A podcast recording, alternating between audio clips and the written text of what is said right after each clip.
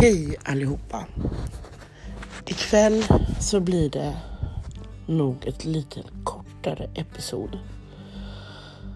Ja, den här dagen gick ju fort över. Men nu är jag här och jag tänkte prata lite om hur det har varit att ha mellanvården här hemma när Erik var yngre Eh, och pågående utredning och hur de arbetar lite. Eh, det är ju såklart olika från familj till familj. Men i vårt fall så kom de hem och vi fick göra olika aktiviteter för att se hur Erik reflekterade, om han var nyfiken, om han tilläts att bli inbjuden i en aktivitet och hur tålmodig han var. Får ju tänka på att han var ganska ung. Runt ett och ett halvt år. Eller ett år och åtta månader.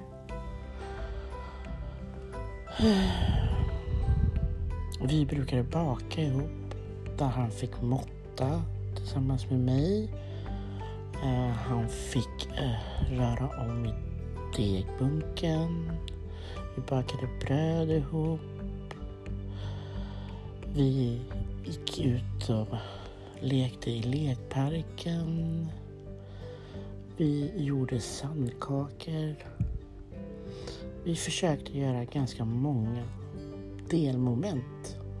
Så pass mycket för att se i hans utvecklingsfas var han låg. Samspelet mellan mig och Erik, samspelet mellan Erik och pappa. Jens var helt fantastiskt under hela den här utredningen. Um, Erik och Jens har ju speciellt band. Ända sedan förlossningen så har det varit pappas kille. Varje utredning, varje sjukhusbesök har pappa varit med och varit Eriks största stöttepelare. Och likaså i utredningarna. Vi fick testa att pausa i uppgifter för att se hur han reagerade. Och vi fick även bjuda in till nya aktiviteter. Det vi märkte som var specifikt för Erik var att göra och skapa med händerna. Det var någonting där Erik kunde koppla av i. Där vi kunde avleda hans frustration i. Så mycket lera, mycket bak för att tillfredsställa honom så pass mycket så man hittar anledning och manöver. Han älskade även luftbubblor, det vill säga såpbubblor. Blåsa luftbubblor i glas var kul. Eh, göra stora såpbubblor. Ha såpbubbelmaskin. Och jag kan ju säga, det är fortfarande en av favoriterna. Mm. Han gillade sand, leka med olika sandmaterial och sorter. Eh, där han kände väldigt mycket med händerna. Det gjorde honom lugn.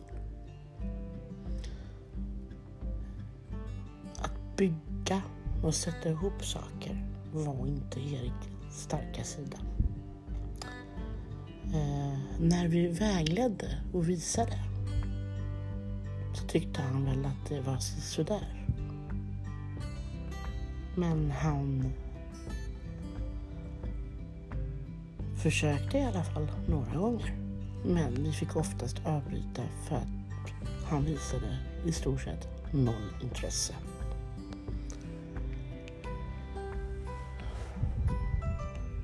Vi fick även i mellanvården träffa en logoped där vi tränade på taktila stimulanser. Hitta material där vi kan försöka få Erik att koppla av i frustrationer för att kunna förmedla i ord eller i tecken. Såklart att vi gillar ju all form av stöd och vi vet ju att man kan få via habiliteringen hjälpmedel. Det är inget fel på deras saker.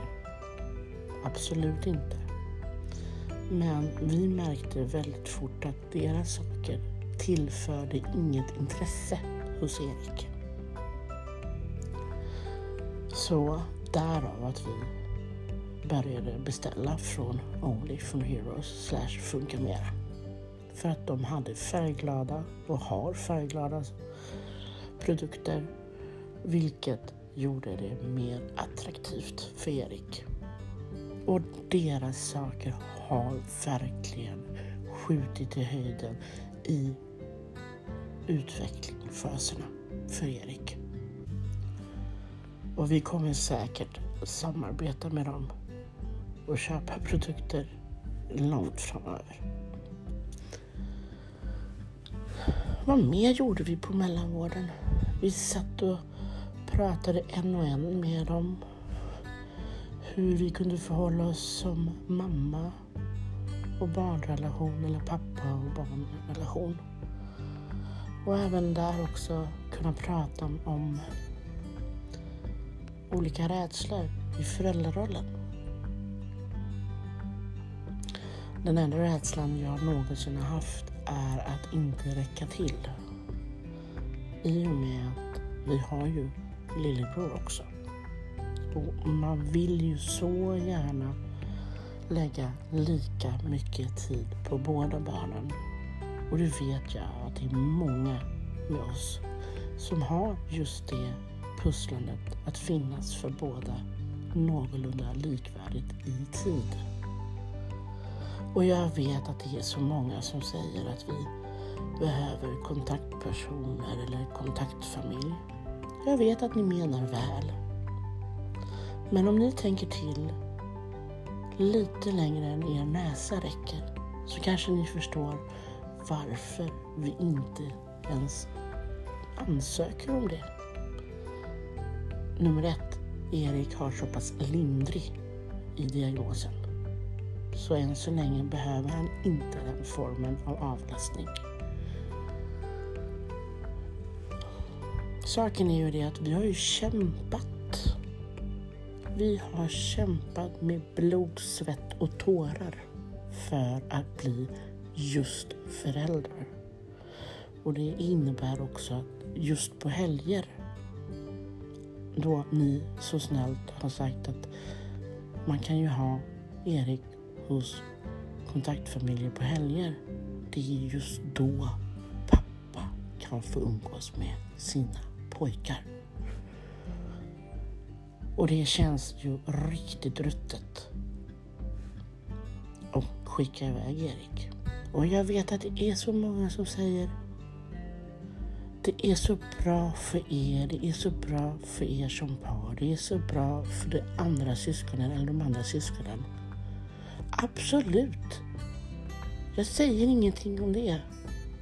Men det här är min son och Jens son och det är vår familj.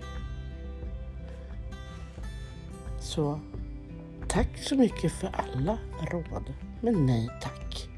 Jag kommer inte sätta Erik i en kontaktfamilj på helgerna. Så enkelt är det.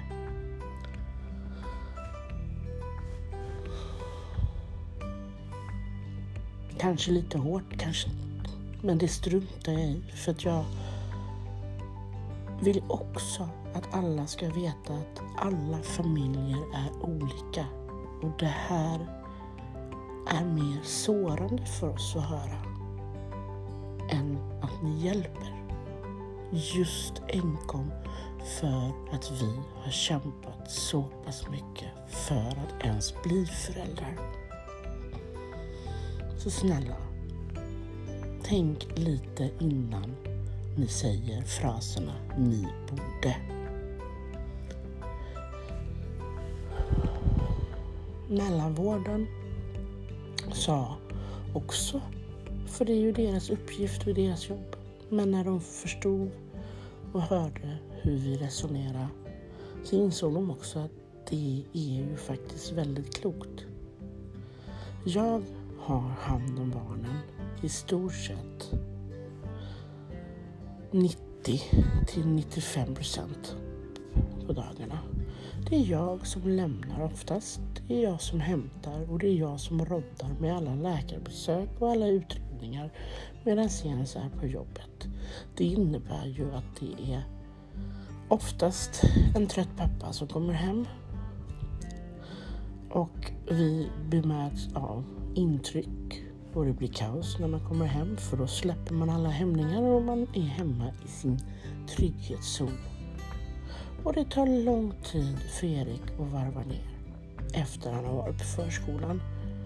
Och här kommer ju det här sociala. Mellanvården sa att vi ska ha koll på hur Erik orkar. Och vi har ju märkt att vi kommer ju inte ha Erik så aktiv än i saker och ting.